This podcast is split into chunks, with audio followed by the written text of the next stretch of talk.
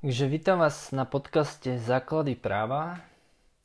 Dnes si zodpovieme základné otázky, keďže je to prvý príspevok. O, tieto základné otázky sú číslo 1, čo je to právo, číslo 2, na čo slúži právo a ešte predtým naj, najdôležitejšia otázka, prečo by ste mali počúvať tento podcast. Tak v prvom rade vám chcem oznámiť, že mám právnické vzdelanie a nemusíte sa bať, že tieto informácie budú od niekoho, kto nemá z praxu žiadne skúsenosti. Mám dosť skúseností aj s pojednávaním na súde, s rôznymi konaniami pred úradmi a s písaním zmluv, takže sa nemusíte bať amatérizmu.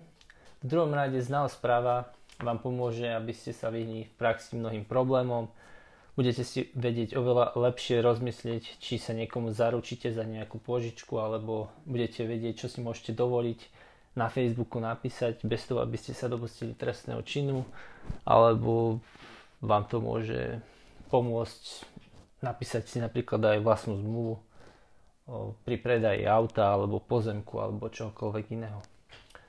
V ďalšom rade vám znalosť práva otvorí mnoho možností, Napríklad budete vedieť, ako rozbehnúť podnikanie, budete vedieť, do akých verejných funkcií môžete kandidovať, budete vedieť, ako, aké, akých práv sa domáhať v zamestnaní, ako môžete aj pritlačiť na zamestnávateľa, čo si môžete voči nemu dovoliť, čo nie. A v ďalšom rade vám právo umožní lepšie v rôznych životných situáciách argumentovať, budete vedieť sa presnejšie vyjadrovať a budete vedieť najmä, aké, aké práva môžete uplatniť a akými právami môžete argumentovať v rôznych situáciách. No a v neposlednom rade si myslím, že čím viac bude ľudí právo poznať, tým viac ho budú aj dodržiavať a budú aj dozerať na naše štátne orgány, aby lepšie postupovali, viac dodržiavali zákon a neplýtvali verejnými financiami. Poďme na, teda na tú základnú otázku, čo je to právo. Môžeme si zapamätať poučku, že súbor, teda nie súbor, ale že právo je súbor pravidel správania sa vynutiteľných štátnou mocou. Je to teda súbor pravidel, to znamená, že sú to práva a povinnosti, napríklad právo voliť vo voľbách alebo právo uh, držať pozemok alebo ho užívať alebo právo, neviem, právo právo vyjadrovať svoj názor a podobne, povinnosti, hej, to môžu byť rôzne povinnosti, dodržiavať maximálnu rýchlosť na ceste, povinnosť uh, zdržať sa napríklad násilia, lebo tým môžeme sa dopustiť uh, trestného činu, napríklad ubliženia na zdravie a podobne, alebo povinnosť platiť dane a podobne. Uh, čo znamená, že pravidla sú vynutiteľné štátnou mocou.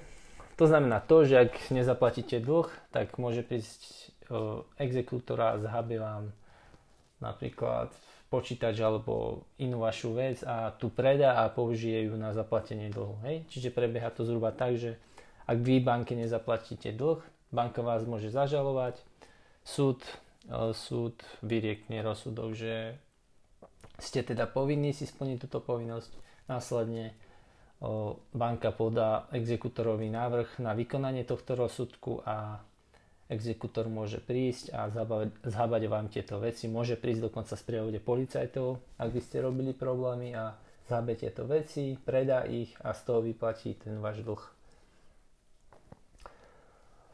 Ko, koho vlastne tieto pravidla správania sa zavezujú. Čiže tieto práva a povinnosti patria tak obyčajným ľuďom, čiže sú ich povinní dodržiavať obyčajní ľudia, ako napríklad ja alebo vy, alebo ne, nejaké obchodné spoločnosti alebo občianske združenia, teda to sú už právnické osoby, kým obyčajní občania sú fyzické osoby, právnickými osobami sú obchodné spoločnosti, občianske združenia, nadácie a podobne.